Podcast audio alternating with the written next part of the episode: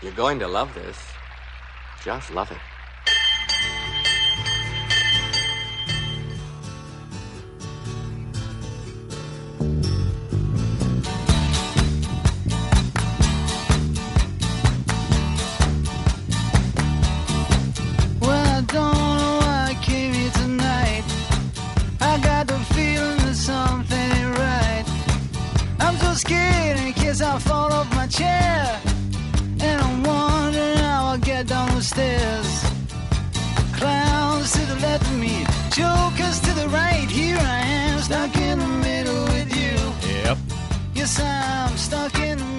Yes, I am from Pacifica Radio's KPFK in Los Angeles. This is the broadcast as heard on KPFK 90.7 FM in LA, 98.7 FM in Santa Barbara, where I hope the oil has stopped leaking, 93.7 FM in San Diego, 99.5 FM Ridgecrest and China Lake. 91.7 FM KYAQ on the beautiful Oregon Central Coast, and coast to coast and around the globe on kpfk.org, on the Stitcher app, the TuneIn app, on the iTunes, on the Progressive Voices channel, Netroots Radio, Indie Media Weekly, FYI Nation, Radio or RadioOrNot.com, Radio Free Brooklyn, and of course, Radio Sputnik five days a week. This is your broadcast. I'm Brad Friedman, your friendly investigative blogger, journalist, troublemaker, muckraker, and all around swell fellow, says me from bradblog.com. Thank you for joining us today, untethered from reality. I think that maybe, we'll find out, I think that may be a theme uh, uh, for today's show. Not our own untetheredness from reality. Uh, but, well, you'll see. Uh, before we get there, uh, some good news out here in Los Angeles from whence we broadcast. The uh, LA City Council, the uh, of the second largest city in the nation, Los Angeles, voted on Tuesday to increase the minimum wage to $15 an hour by 2020. Currently, the minimum wage out here is uh, $9 an hour. So uh, that should be some good news eventually. $15 an hour by 2020. the um, uh, I, That's going to help everybody out here. I know the uh, businesses are going to complain and whine, and the U.S. Chamber is going to pretend this is going to put them out of business, but it won't. It never does whenever the minimum wage is, is raised, uh, it actually turns out to be good for the economy. Why? Because there's a whole bunch more people making a whole bunch more money, and what are they doing? They're spending that money. Unlike rich people, when they get more money, they tend to sock it away in their savings or investment overseas or whatever they do. But you know what? When minimum wage workers, when they get more money, they spend more money. It goes into the economy. So that's a good thing. Uh, good news. Bad news out here in Los Angeles. Uh, another oil spill in Santa Barbara. Guess that's not LA per se, but it's only a, an hour or two uh, up the coast. And uh, Santa Barbara, of course, is the scene of the uh, nation's worst oil. Well, actually, I, I don't. Is is it the worst oil spill or the second worst now that the uh, Deepwater Horizon does he doing? Oh, I think it's now considered the third worst The oil third? spill. At, in 1969, when the Santa Barbara oil spill originally happened during the Nixon administration, that was at the time the worst oil spill in U.S. history. But then we had, of course, the Exxon Valdez that then Ah, uh, spilled up in okay. Puget Sound near Seattle. Um, I'm but sorry. that's not. Oh, oh, uh, not Puget Sound, up in Alaska. What am I the saying? Valdez. Yes, uh, the Valdez. Prince William Sound. Prince William Sound, yes. And then after that, it was, of course, the BP oil disaster in the Gulf. Yeah. That was, of course, the worst. Um, anyway, the, uh, for now, we'll talk a little bit more about this a little bit later in the show. But uh, they've stopped the flow of oil from this pipeline. Yes, they have. They Okay. have. They have closed the pipeline. All right, we'll find out. Cleanup continues. Cleanup will continue, no doubt. Um, we've got some news coming up out of Scott Walker land up in Wisconsin and his fight along with his political supporters, including those on our public airwaves. And this is what really galls me about this.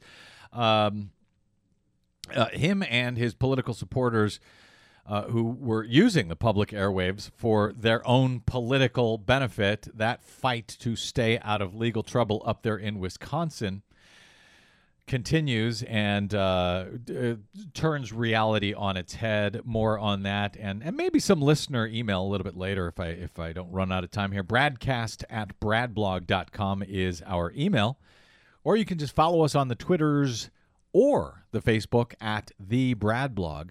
Uh, we we talk a lot about reality, reality on this show about facts, about independently verifiable facts. No matter whose ox gets gored, facts are facts. And lately, uh, last week or so, we've been talking about the facts of Iraq and the facts of the fact that we went to war uh, not because of faulty intelligence, but because the George W. Bush administration wanted to go to war, despite whatever intelligence we did have. We talk about the facts of climate change whether you like it or not, whether you, uh, w- no matter what you think we ought to do about it, facts are facts. Scientific facts are independently verifiable when it comes to, to climate change. We've been talking about the facts about the uh, Trans Pacific Partnership, or TPP, or at least trying to talk about those facts, given the fact that the Obama administration has an absurdly ridiculous secrecy policy surrounding it. Uh, I've got some more on on that. We may get into it uh, today if I have some more time, uh, and and some just absurd claims about it from Democrats like Dianne Feinstein. Uh, there's a real split in the Democratic Party about that TPP right now. Uh, we'll see if we can get to that today. We'll also, as I said, be joined uh, in a bit by Sue Wilson to discuss the reality of both Scott Walker and the FCC as they try to turn reality upside down, turn the First Amendment on its head. But yes, untethering from reality is now very much at the front and center of our political discourse, it seems, uh, thanks not only to the renewed debate, and I put that in quotes debate about Iraq and about uh, how all of the Republican candidates for president seem to still be pretending that W was working from faulty intelligence. He wasn't or that the war uh, wasn't a mistake. Of course, it was more than a mistake, it was a crime, as we've discussed on this show. But uh, I want to deal with another new data point today along this theme uh, concerning yet another Republican candidate for the 2016 nomination who is now seemingly becoming untethered from reality and we'll have some audio on this because it's rather amazing. But uh, to get here, I want to take a bit of a dive. Uh, I realize into into the rabbit hole of wingnut Twitter troll land for a moment to look just at how far one huge segment of the U.S. population has now become untethered from facts and from reality, above and beyond politics, just untethered from reality and therefore how much more difficult it makes it to solve actual problems and challenges that we face because we are not arguing about what to do about the facts. We are arguing about what the facts actually are in the first place. We're not even arguing about it. We've got one set of facts, and then we've got uh, you know other people pretending these facts don't exist. So a uh, a, Twitter exchange I had uh, over the past uh, last night, I guess, and over the past few hours, kind of exemplifies this. So, I, so somebody had uh, tweeted something a uh, a graphic image uh, of a picture of Prescott Bush. George W. Bush's and Jeb Bush's great, not great grand, their his grandfather, their grandfather, and the father of um, the Koch brothers, Charles and David Koch. So a, a picture of those two guys. It says Grandpa Bush made a fortune financing Hitler. Grandpa Koch made a fortune working for Stalin. And then they add that moment you realize Republicans have been making deals with the devil since before you were born. And this comes from uh, some group called Americans Against the Republican Party. Now, uh, you may, you know, you may find that obnoxious. I guess I don't know. You may, uh, you may even disagree with the fact that uh, Prescott Bush helped uh, finance Hitler, made a fortune for Hitler, and you can argue why he didn't. I guess you could say the same about uh, the Koch's grandfather. But the fact is, if you bother to actually look at the facts, yes, Grandpa Bush made a fortune financing Hitler, and Grandpa Koch made a fortune working for Stalin. And yet, this guy on uh, some right wing guy I don't know uses a, a pseudonym McBob, is what he calls himself. He replied back after I retweeted that uh, that graphic, which is absolutely true. He retweeted. He replied to me and he said, "What a vile person to post such a thing! Is that how desperate American Bridge and Hillary are? You want to play with Joe Kennedy?" Now, uh, American Bridge is, is a group uh, uh, allied with the Democrats that basically follows around uh, campaigns, uh, Republican campaigns, gets them on videotape as they give public speeches and, and releases those videos and so forth. Um, obviously, I have nothing to do with American Bridge, that group. I have nothing to do with Hillary Clinton. Uh, so I'm a vile person because I posted that graphic, according to McBob. He says, You want to play with Joe Kennedy? I guess he's talking about the fact that. Uh, uh, I guess the Kennedys' grand great great grandfather was a was a bootlegger and so forth. Uh, okay, whatever. I don't understand why uh, that it makes me vile to post that fact. The fact that Prescott Bush was involved with Hitler, uh, at least made a fortune financing uh, the rise to power of the Third Reich.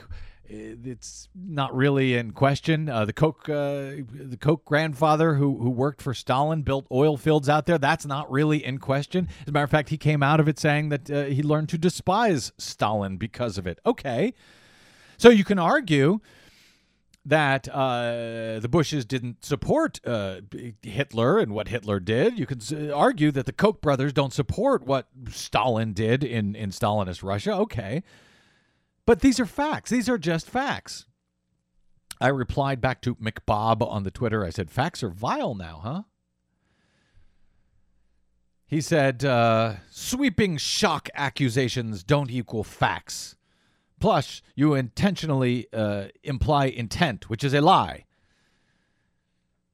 I said, sorry, you are shocked by factual assertions. Facts seem clearly troubling for folks like yourself, and I understand why in this case. He says, implying intentionally supported to Hitler is about as low as you can go after claiming Mitt killed a lady. What? What the hell is he talking? Mitt killed a lady? He goes on to say, that is the topic of your discourse on Romney Bush, while whining that people lay off Hillary tells us all we need to know about the left. Now, I haven't said anything about laying off Hillary. You can go after Hillary all you want. Do me a favor, though. Do it with facts. That's what I do. Uh, I don't know what this has to do with my discourse about Romney and Bush. Uh, he goes on to say that uh, you conveniently forgot Dems fraudulently claiming Mitt killed a female employee due to her dropping her health insurance. I don't even know what this guy's talking about. He has now become so untethered from reality because he was troubled with the facts about the Bush family and uh, Hitler. For and by the way, okay, just uh, because I, I, I, you know, for people who are unaware of it, this is from the Guardian. Documented this back in 2004. British UK Guardian. George Bush's grandfather, the late U.S. Senator Prescott Bush, was a director and shareholder of companies that profited from their involvement with the financial backers of Nazi Germany. The Guardian has obtained confirmation from newly discovered files back in 2004 in the U.S. National Archives that a firm of which Prescott Bush was a director was involved with the financial architects of Nazism.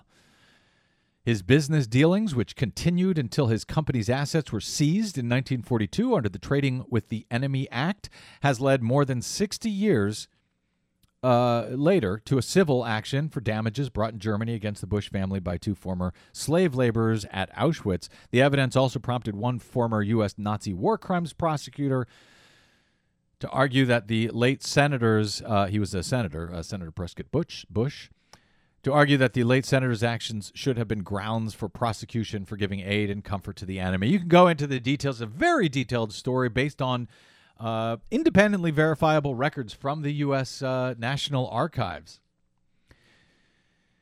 And one U.S. attorney who prosecuted Nazi war crimes in the 70s is quoted in this article. He says, You can't blame Bush for what his grandfather did any more than you can blame Jack Kennedy for what his father did. But what is important is the cover up, how it could have gone on so successfully for half a century, and does that have implications for us today? He asks, guy by the name of John Loftus. He says this was the mechanism by which Hitler was funded to come to power. This was the mechanism by which the Third Reich's defense industry was rearmed. This was the mechanism by which Nazi profits were repatriated back to the American owners. This was the mechanism by which investigations into the financial laundering of the Third Reich were blunted, said Loftus, who is vice chair of the Holocaust Museum in St. Petersburg. So these are just facts. And this guy went nuts because he doesn't like the facts. And he's you know under the impression that these facts are not reality.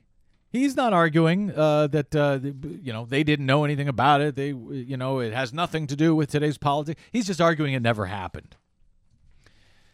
They've become untethered with reality. He's just one guy of course so i'm not suggesting that everyone who is a republican or every right-wing uh, pseud- uh, pseudonymous troll on twitter is untethered from reality.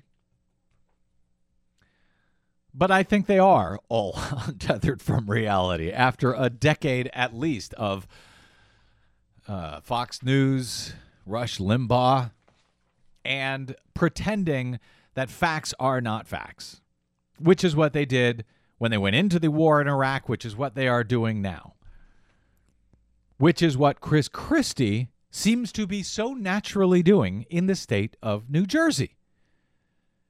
Just untethered from reality, untethered from some very bad news. A Quinnipiac poll uh, in late April found that New Jersey voters disapprove of Chris Christie and the job he's doing uh, as governor 56 to 38 percent.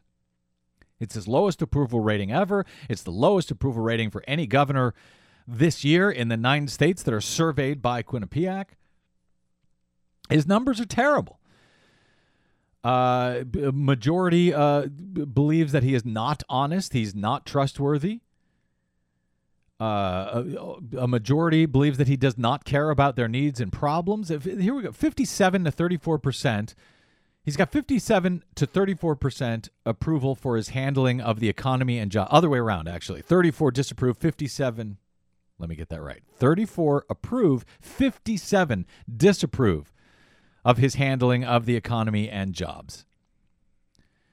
Uh, 56 disapprove of his handling of education. 59 disapprove of his handling of the state budget. Huge numbers. He's just doing terribly. And worst off, as he's running for president or says he will be running for president, running for the uh, Republican nomination, New Jersey voters say by a huge margin, 65 to 29 percent, that Governor Christie would not make a good president. These are the people who know them the best. And yet, he goes on Fox News with Megyn Kelly this week. I think it was on Monday uh, or Tuesday.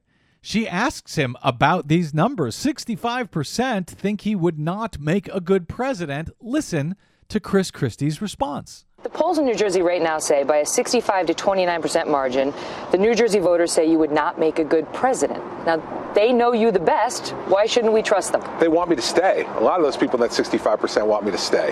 And I've heard that from lots of people at town hall meetings. Don't leave to run for president because we want you to stay. But they say you would not make a good president. No, no, I, I think people hear the question they want to hear.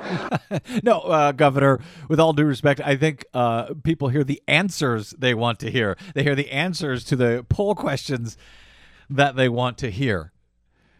It's just amazing. Uh, 65 to 29 say he would not make a good president, and Governor Christie turns that into, well, that's because they want me to stay. They would miss me too much if I became president. It's just untethered from reality. Now, the uh, Newark Star Ledger, newspaper, largest newspaper in, in New Jersey, I believe, uh, they endorsed Chris Christie in his reelection uh, uh, campaign back in 2013. They endor- they supported Chris Christie. And here's their editorial this morning. Headline Governor Christie loses his marbles on national TV. They write four months. Uh, for months, we have wondered how Governor Chris Christie thinks he can win the presidency when New Jersey is in such rotten shape after his six years in office, and now we may have our answer. The man has lost touch with reality. In a national TV interview Monday, Christie was to, asked to explain why 65% of New Jersey voters think he'd make a bad president. His answer We love him so much that we want him to remain our governor. Now, uh, that's a paper that endorsed Chris Christie, saying that he's lost touch with reality. And, and not an op ed, not somebody, it's actually the editorial board, the same editorial board that endorsed him in 2013. They go on to write that maybe he doesn't believe that himself. That might step on his core pitch about telling the truth, but it would at least tether him uh, to the planet Earth if he actually didn't believe it. The worry is that he really believes it, writes the Star Ledger. Only one in three approve of his performance in the state, and even fewer believe he's coming clean about Bridgegate. They go on to say he needs to pour himself a drink and ask himself the tough question why don't people love me? It could be the rotten job market, or the high property taxes, or the crumbling transit system, or the broken promise on pensions, or the private jets, or the Bridgegate indictments, and so on. But it's no wonder that New Jersey is screaming a warning to the rest of the country. God forbid he gets a chance to make an even bigger mess on a larger stage writes the Newark Star Ledger, who says Chris Christie has lost his marbles. Kind of amazing, but it's bigger than just politics. This stuff matters. And the fact that we've lost touch with reality over the past decade or more really matters. And not just for politics, not just for presidential politics, but in our everyday lives and in our everyday discourse, which is why we talk about facts and reality, no matter whose ox gets gored, no matter how many Twitter trolls are disappointed by it. It matters. Because we've just spent uh, the last, where are we now, 12, 13 years since we launched this war in Iraq uh, more than that since since 9/11, 15 years since 9/11. We had an entire torture regime in power for a decade. No one has been held accountable for the torture, the war crimes, going to war for lies. All of this matters.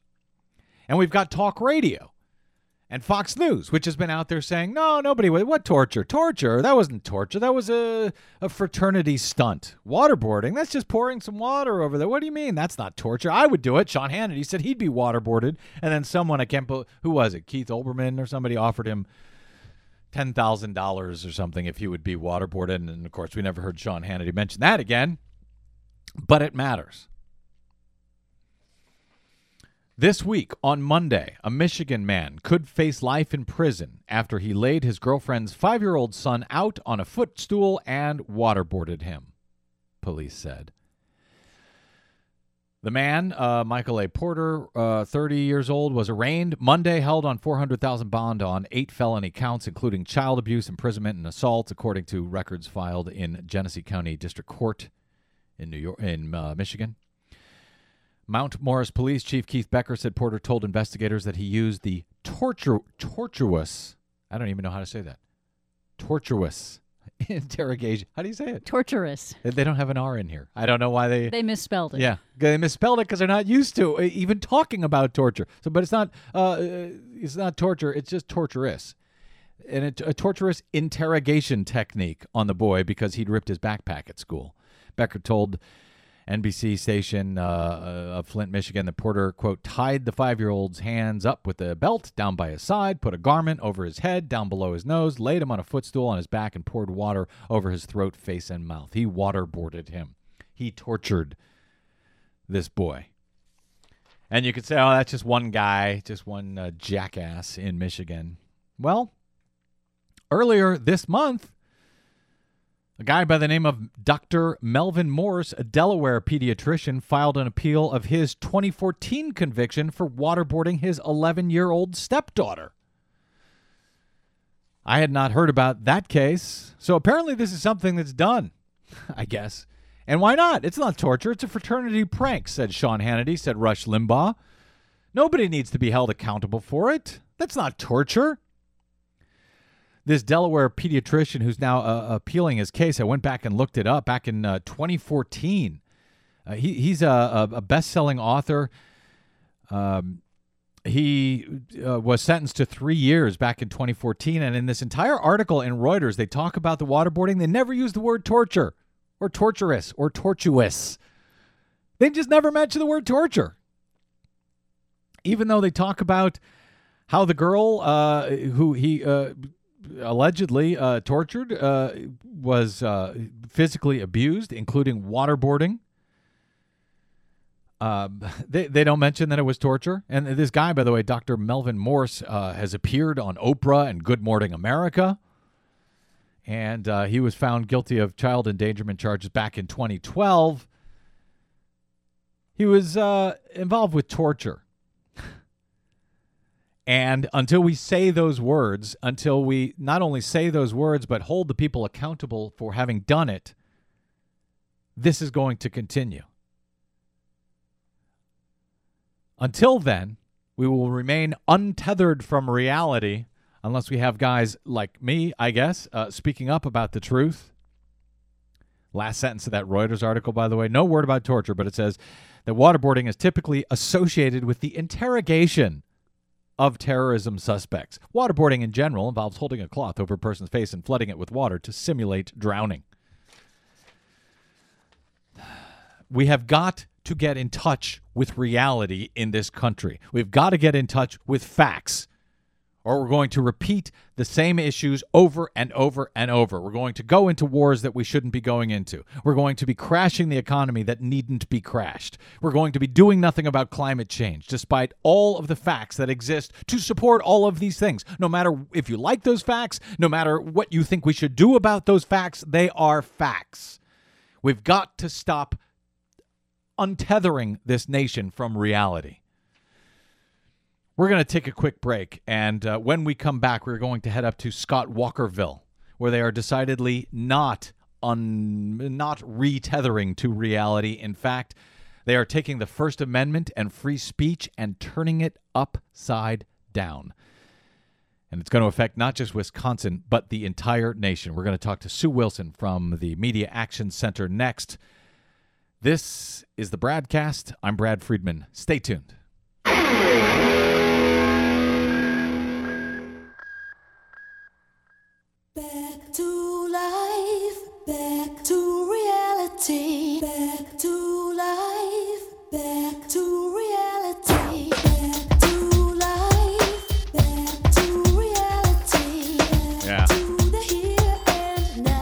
Back to the broadcast. Back to reality. Well, maybe, maybe not. We're heading up to Scott Walker Land up in Wisconsin, where they seem to be turning reality on its head, just like they are everywhere else in this country at this point. Welcome back to the broadcast. Brad Friedman from bradblog.com. Uh, in Wisconsin, they have a thing called John Doe investigations. Basically, when state prosecutors begin an investigation, their targets remain a secret until the indictments are announced. And there was one John Doe investigation in Wisconsin uh, concerning now Governor Scott Walker's rise to power when he was the county executive of Milwaukee County, running for governor and using county time and county paid staff to do political work. That original John Doe investigation netted some, uh, I believe it was six convictions and guilty pleas from six top officials in the Walker administration. Remarkably, Walker himself avoided charges. All charges, even though the secret email system that was used to illegally do campaign work inside of uh, Walker's county executive office back then was just about 20 feet from uh, the doorway, uh, the entrance to his actual office. But somehow he said, Oh, I had no idea this campaigning was going on in my office on county time. Six of his top uh, aides uh, weren't so lucky. Now, a second John Doe investigation has been underway for some time in Wisconsin. This uh, investigation is looking at Walker's recall campaign in 2012. And the reason we know what this is looking at is because the people who are sort of being targeted in this investigation have gone to court to claim that it is their rights that are being violated by this investigation. It was around the 2012 recall campaign when Scott Walker famously faced this incredibly contentious uh, recall election on the heels of uh, some legislation where that he signed stripping state union workers of many of their rights. The allegations uh, now uh, include uh, uh, coordination, basically, between the Walker campaign and a whole bunch of these so called tax exempt nonprofit uh, groups or 501c4s that appear to have been coordinating with the Walker campaign in violation of state laws. You've heard of all of this dark money, all of these PACs and super PACs. They are not supposed to coordinate with the actual candidate. And investigators in Wisconsin are looking into whether they did. It appears uh, they very well may have. Now, those nonprofits have been fighting subpoenas for their records, uh, claiming the investigation itself is an obstruction of their First Amendment rights, their free speech rights. They believe they can coordinate with whoever they want, and that campaign laws, such that we have any left in this country, are somehow in violation of their rights. The Wisconsin Supreme Court will soon decide uh, on that, although the uh, Wisconsin Supreme Court itself has been taken over by right wing I- ideologues over uh, recent years. But all of this ties back to a fight that first came to light in 2012 during that recall election and a complaint that forced the Federal Communications Commission, the FCC, to make uh, what I think is a disturbing decision that appears to be coming into play again today in the latest John Doe 2 case concerning talk radio. The even more remarkable part of this, perhaps, is how the Republican supporters of Walker continue to turn the First Amendment on its very head in order to make their claims, and how all of this could play an important role in national politics, not just for the uh, GOP presidential hopeful Scott Walker in the months ahead, but really for all of us, all of us who are concerned about how our airwaves, our public airwaves, are now uh, have now been hijacked by uh, right wing uh, campaigns, political campaigns, and corporations to plead their case over our public airwaves. Here to untangle, hopefully, some of this mess for us is Sue Wilson. She's a media activist, director of Public Interest Pictures' Broadcast Blues documentary and a 22 year Emmy Award winning veteran of broadcast journalism. She's worked for CBS, PBS, Fox, NPR. She's the editor of the media criticism blog Sue Wilson Reports and the founder of MediaActionCenter.net. She is also a longtime contributing writer at the Brad blog, where she wrote about all of this uh, once again this week for us at bradblog.com. Sue Wilson, welcome back to the Bradcast. Well, thank you so much, Brad. Thank you for the good work that you continue to do. You're very kind. Uh, thank you. And I, I hope that, that introduction made some sense. It's a really, really complicated story, and, and it's hard to wrap all of our brains around. So, first, what I'd like you to do before we get to the latest is explain how we got to this place in regard to your group, Media Action Center, and how you forced the FCC to make a very, I'm going to say, dis- very disturbing ruling concerning talk radio and our public airwaves, uh, thanks to a petition that you filed uh, after the gubernatorial recall election in Wisconsin back in 2012. Yeah, it was really a contentious time, and I think what we need to do is to wrap this entire issue into the fight for the First Amendment, into the fight for free speech. What what Media Action Center did in the middle of the 2012 recall campaign, and remember that was only a 28 day campaign, it was very short. We had our volunteers actually uh, listen to the five local conservative radio hosts in the Milwaukee area. Area, uh, area, excuse me. We've got five local radio hosts there who were putting supporters of Scott Walker onto their giant radio stations and allowing those people then to uh, campaign for the governor for it to make sure that Scott Walker was not recalled.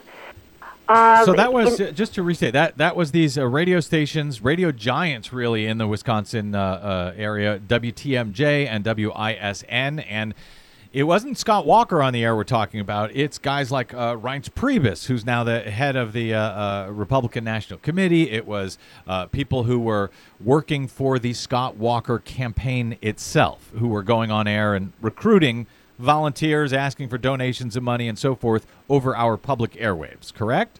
That is exactly right.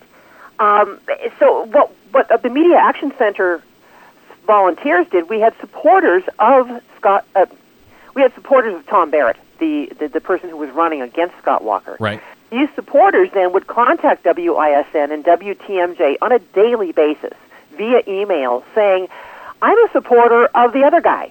And I, under this rule at the FCC called the Zapple Doctrine, I want some comparable time on these public airwaves that belong to all of us.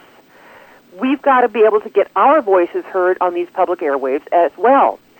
Well, to make a very long story short, the radio stations denied them time. The FCC failed to act. Um, Media Action Center then filed a petition to take the licenses away from these two radio stations. The Federal Communications Commission, um, after a very lengthy, drawn out process, decided that no, it would go against the First Amendment rights of the broadcasters to force them to allow supporters of the other side on the air.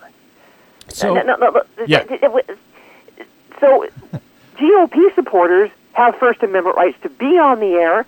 Democratic supporters do not have First Amendment rights to be heard on our publicly owned airwaves. Well, that's what the decision seemed to uh, seemed to say was that, and all of this, by the way, goes back to the uh, the Communications Act, the requirement for equal time, the Fairness Doctrine, which was dissolved by Ronald Reagan back in the 80s. But the existing rule that you referenced there, the Zapple Doctrine, required that if supporters of a candidate went on the air, then uh, the opposing candidate, if their supporters requested time, they too could go on the air. But the FCC, in, in response to your complaint, said no, they no longer have that right. We did away with that with the fairness doctrine. Uh, anyone can go on the air if they're allowed by the uh, by the station owners, but we're we're not going to require any of these station owners to put on uh, more than one party's supporters if they want. And and then the FCC said that this is a- a First Amendment victory. Correct. I, I mean, isn't that is, isn't that exactly what they said in responding to your uh, to your complaint? It, it, it, it's astounding, and it's it's especially astounding because the airwaves, these precious radio airwaves, which are owned by all of us, uh, the FCC has effectively said that one entire segment of the population is denied access to be on the airwaves that we all own, uh, it, and they're calling, they're waving the flag of the First Amendment. So taking Uh, away the First Amendment right from some people is a victory for the First Amendment, as as seen by at least the Republican FCC Commissioner Ajit Pai. Uh, who himself is a uh, he's a, a right wing ideologue and he's serving as FCC commissioner. So let me let me read what he he wrote. Uh, just this one paragraph. You cited this in your article at bradblog.com. Uh, Ajit Pai, who's an FCC commissioner, wrote at this right wing website called redstate.com uh, and, and trumpeted the fact that they denied your complaint. He wrote, The end of the Zapple doctrine presents an important lesson. There will always be someone eager to manipulate the levers of government to serve a political end. It is our responsibility to stand against such efforts and the tactics of political intimidation. We must continue to reject attempts to micromanage the marketplace of ideas and limit media choices. We must continue to empower consumers to make their own decisions and give news outlets the flexibility to make their own editorial judgments. And we must always stand up for the First Amendment, even when, especially when it's controversial. So, keeping supporters off the air for one party but not the other is standing up for the First Amendment. That comes directly from the FCC Commissioner, Ajit Pai. I, I- just find his statement remarkable. Well, it's the First Amendment for whom? And, and certainly it, it, that brings us back to the Scott Walker case because what people don't realize is that in the middle of Wisconsin right now is a case that is going to decide First Amendment rights for this entire country. And it really gets back to the idea that money is the same thing as free speech. Uh, you know, that was a, a court decision many years ago called Buckley versus Valeo, and many of us are, are very uncomfortable with this concept that uh, money is the functional equivalent of free speech. I think most of us intuitively know that that is incorrect. However, that is the law of the land, and we are there's a huge battle going on right now as to the future of political elections and whether or not the people's free speech is more important or whether it is the free speech of donors who wish to funnel billions of dollars into campaigns secretly. And that seems to have been what was done in, in the recall election for Governor Scott Walker. Um, and the investigation, which by the way is a state investigation, the state of Wisconsin still has you know rules and laws concerning uh, coordinating between uh, so-called you know nonprofit uh, uh, public interest groups and actual political campaigns. And now these these uh, uh, so-called public interest groups are saying you can't even investigate us. You can't even investigate if we coordinated with that political campaign because that itself is a violation of our First Amendment free speech rights. Do I understand this correctly? Is this what is now before the Wisconsin Supreme Court, Sue Wilson? Isn't it crazy? Uh, it, it, you're- you're very close. Uh, it, it is true that the, the groups are have made that case. Um, the good news is is that well, let me back up a minute. You know, this investigation has been going on for a very long time. Yes. And at one point in May, about a year ago, uh, there was a judge there who decided to stop this entire investigation as to whether, I mean, and, and, and let's make sure people understand exactly what this case is about.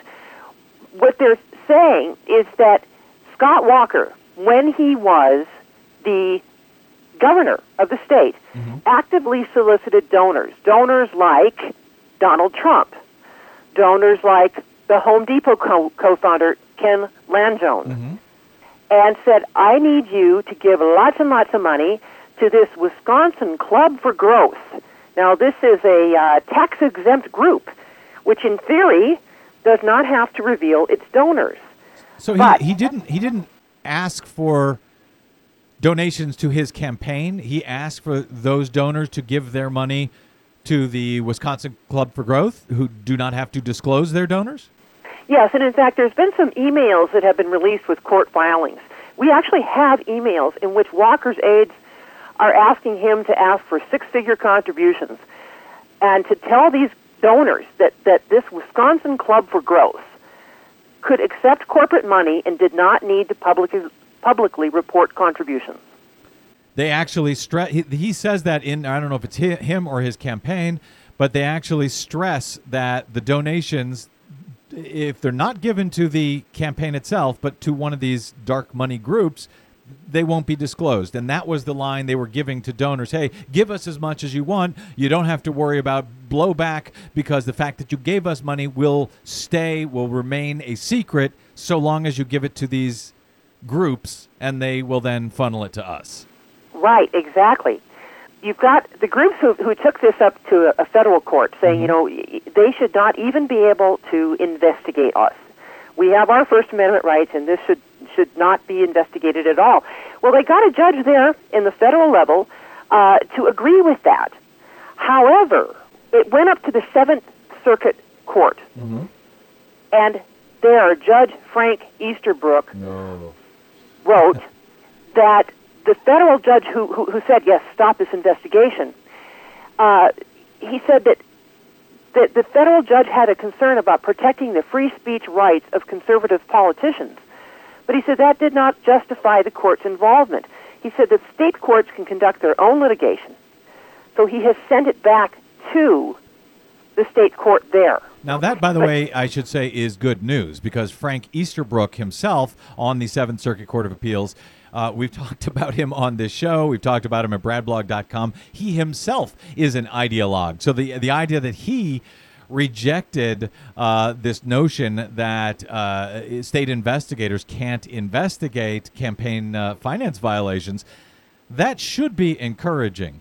But now it goes back to the hands of the Wisconsin Supreme Court, which is uh, itself also a bunch of right wing ideologues, or at least uh, not a bunch of, but a majority of at this point. How does this case and these claims about the First Amendment, which seem to me to be about the opposite of the First Amendment, Sue Wilson, but how do uh, these latest claims now tie back to the original complaint that you had concerning talk radio in in 2012? Are the same characters involved in this latest investigation?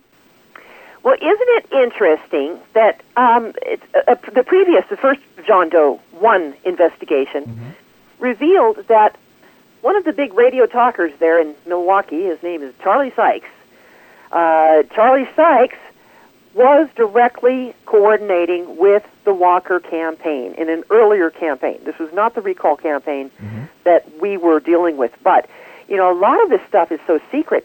Uh, the, a few of these emails have leaked out, and we got a hold of one that proved that indeed the campaign is directly coordinating with a talk radio host who has a microphone that reaches four, five states. Uh, you know, a giant, giant microphone.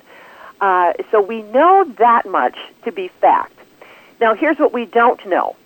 Um, we have discovered that there have been subpoenas issued with regard to the recall uh, of 2012, the, the 2012 recall. There have been subpoenas issued to Charlie Sykes and also to Sean Hannity. Now, we don't exactly know why. Uh, we do know that these subpoenas, hopefully, we will be able to find out why. Uh, but at the, the end of the day, they're, they're fighting like crazy to get this investigation to start again. I mean, what's happened is that the, the court stopped the investigation completely. Right. Now it's up to the Supreme Court to decide whether or not, the Supreme Court of Wisconsin, to decide whether or not they can even go back and start this investigation again. So the fight is to restart the investigation, including the subpoenas against uh, Charlie Sykes, WTMJ's Charlie Sykes, who was campaigning on air, which is perfectly allowable, apparently, according to the FCC, and a subpoena of Sean Hannity, who, if, for folks who don't know, he's not just a, a Fox News host.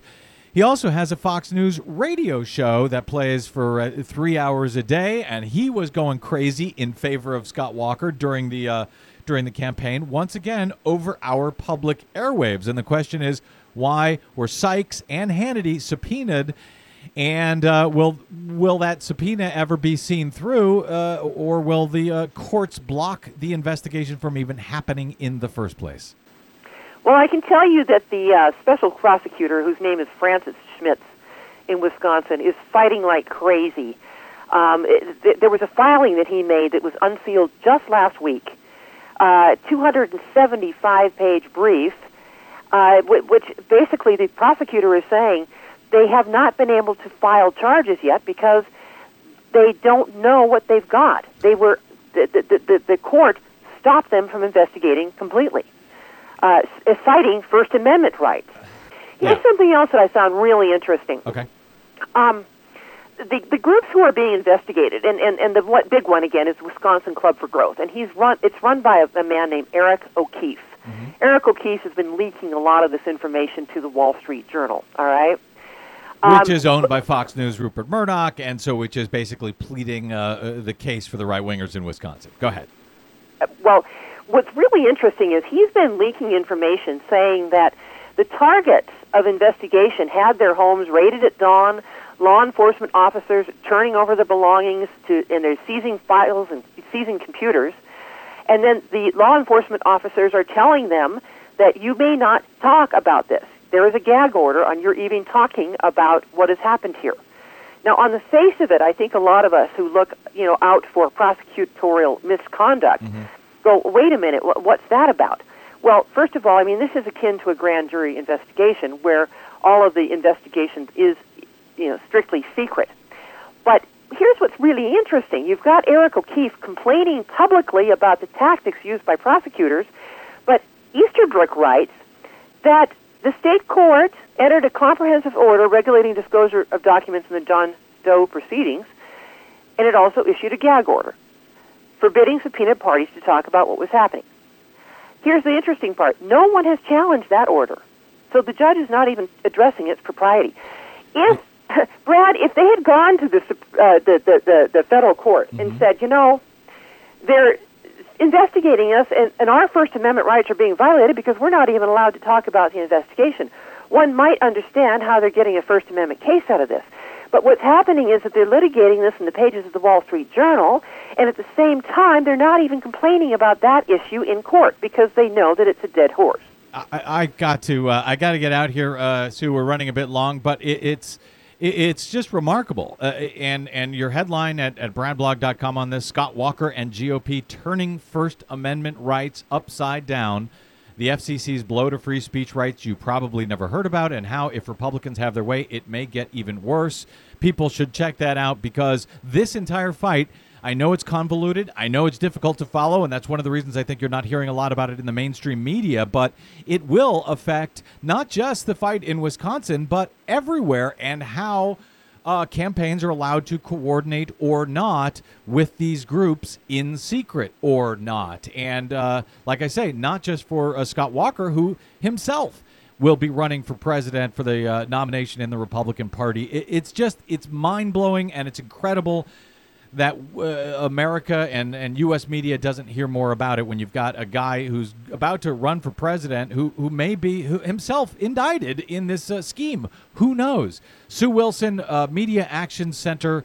Dot net and of course at bradblog.com you should follow her on the twitters by the way at sue blues wilson and you can check out media action center at mediaactioncenter.net sue thank you for uh, sticking on this story. Stay with it, please, uh, because it's. I think it's really important and way, way bigger than than Scott Walker and Wisconsin. Free speech for everybody, Brad. Free speech for everybody. Yeah, that's the same thing the Republicans say, Sue. I don't know who to believe anymore. All You can believe me. You can believe me. I will. I will indeed. All right. Thank you, Sue Wilson. We're going to take a, uh quick break and come back with much more Bradcast right after this. I'm Brad Friedman. Stay tuned.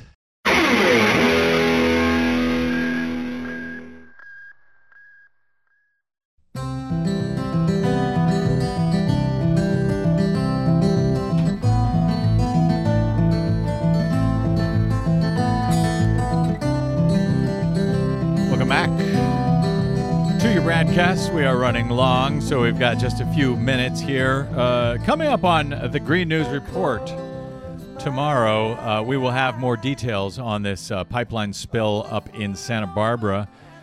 Um, the uh, pipeline company now says up to, and mind you, this is coming from the pipeline company, so take it with that grain of salt that it's worth, but uh, up to 105 gallons of oil might have spilled from that uh, from that pipeline up near Santa Barbara, Desi Doyen. I know it's it's uh, depressing as hell because it's stuff that just doesn't go away. You know, they can clean up all they want, but it ain't gonna help anybody. And really. as we always like to say, uh, nobody ever, uh, you never see solar spills, you never see explosions on wind farms. nope. Uh, and so that will have uh, more detail, I, I have no doubt, on tomorrow's Green News Report. And also this just in plaintiffs in the 2010 Gulf oil spill reach a $211 million settlement with rig owner Transocean. Um, $211 million, uh, is, that, is that enough? I, I would say no. I mean, that's five states along the Gulf Coast, and there are millions of people that were affected both directly and indirectly by the economic disruption that the BP oil spill caused. But hey, you know, they've reached a settlement, so I guess it depends on now if the judge agrees. Well, if the judge agrees and if they decide to fight it, because I didn't they also come to a settlement in the Exxon Mobil case that they fought for ten or twenty years, or was that not a settlement? that, was wasn't a, conviction. settlement. That was a conviction, and that was appealed by Exxon. And this is all just, by the way, within the past hour or so. These are breaking headlines, coincidentally, on the Gulf oil spill in 2010, uh, on the uh, new oil spill up in Santa Barbara, and speaking of California, California to decide whether uh, farmers will have to cut back on their water usage amidst this uh, worst drought that we're in the middle of out here, worst drought on in recorded history out here in California, which kind of underscores one of the points I wanted to raise, and I guess we're just not going to have time. But uh, today, Desi Doyen, there were protests um, at a major uh, at Nestle bottling plants here in Los Angeles and up in Sacramento. What are they bottling in those plants, Des? Water yeah. water. They're actually, we are in the middle of the worst drought in history, and Nestle is allowed somehow to bottle up our water under the name Arrowhead and other names and sell it out of the state. How Yeah. does that happen? Yep. I, I, I, I can't even imagine how that continues. We're being asked uh, as uh, uh, you know the, the non-corporate entities to reduce our water by 25%, which is good. We should, but uh, we only use 20% of the water in the state. 80% is used by uh, farmers, agriculture, and corporations like apparently Nestle, who are bottling up this drinking water and sending it out of state. It is insane. So I'm sure we'll be covering uh, that and more on tomorrow's Green News Report. And uh, good Lord, who knows what we'll, we'll be doing on the Bradcast. Other than that, my thanks to our producer, Desi Doyen, as always, to our booking goddess, Cynthia Cohn, and to my guest today, Sue Wilson of MediaActionCenter.net. Brother, we'll be back with you, same Brad time, same Brad channel tomorrow, well tethered to reality. Until then, you can find me on the Twitters and the Facebook at The Brad Blog, and of course at bradblog.com. I'm Brad Friedman. Good luck, world.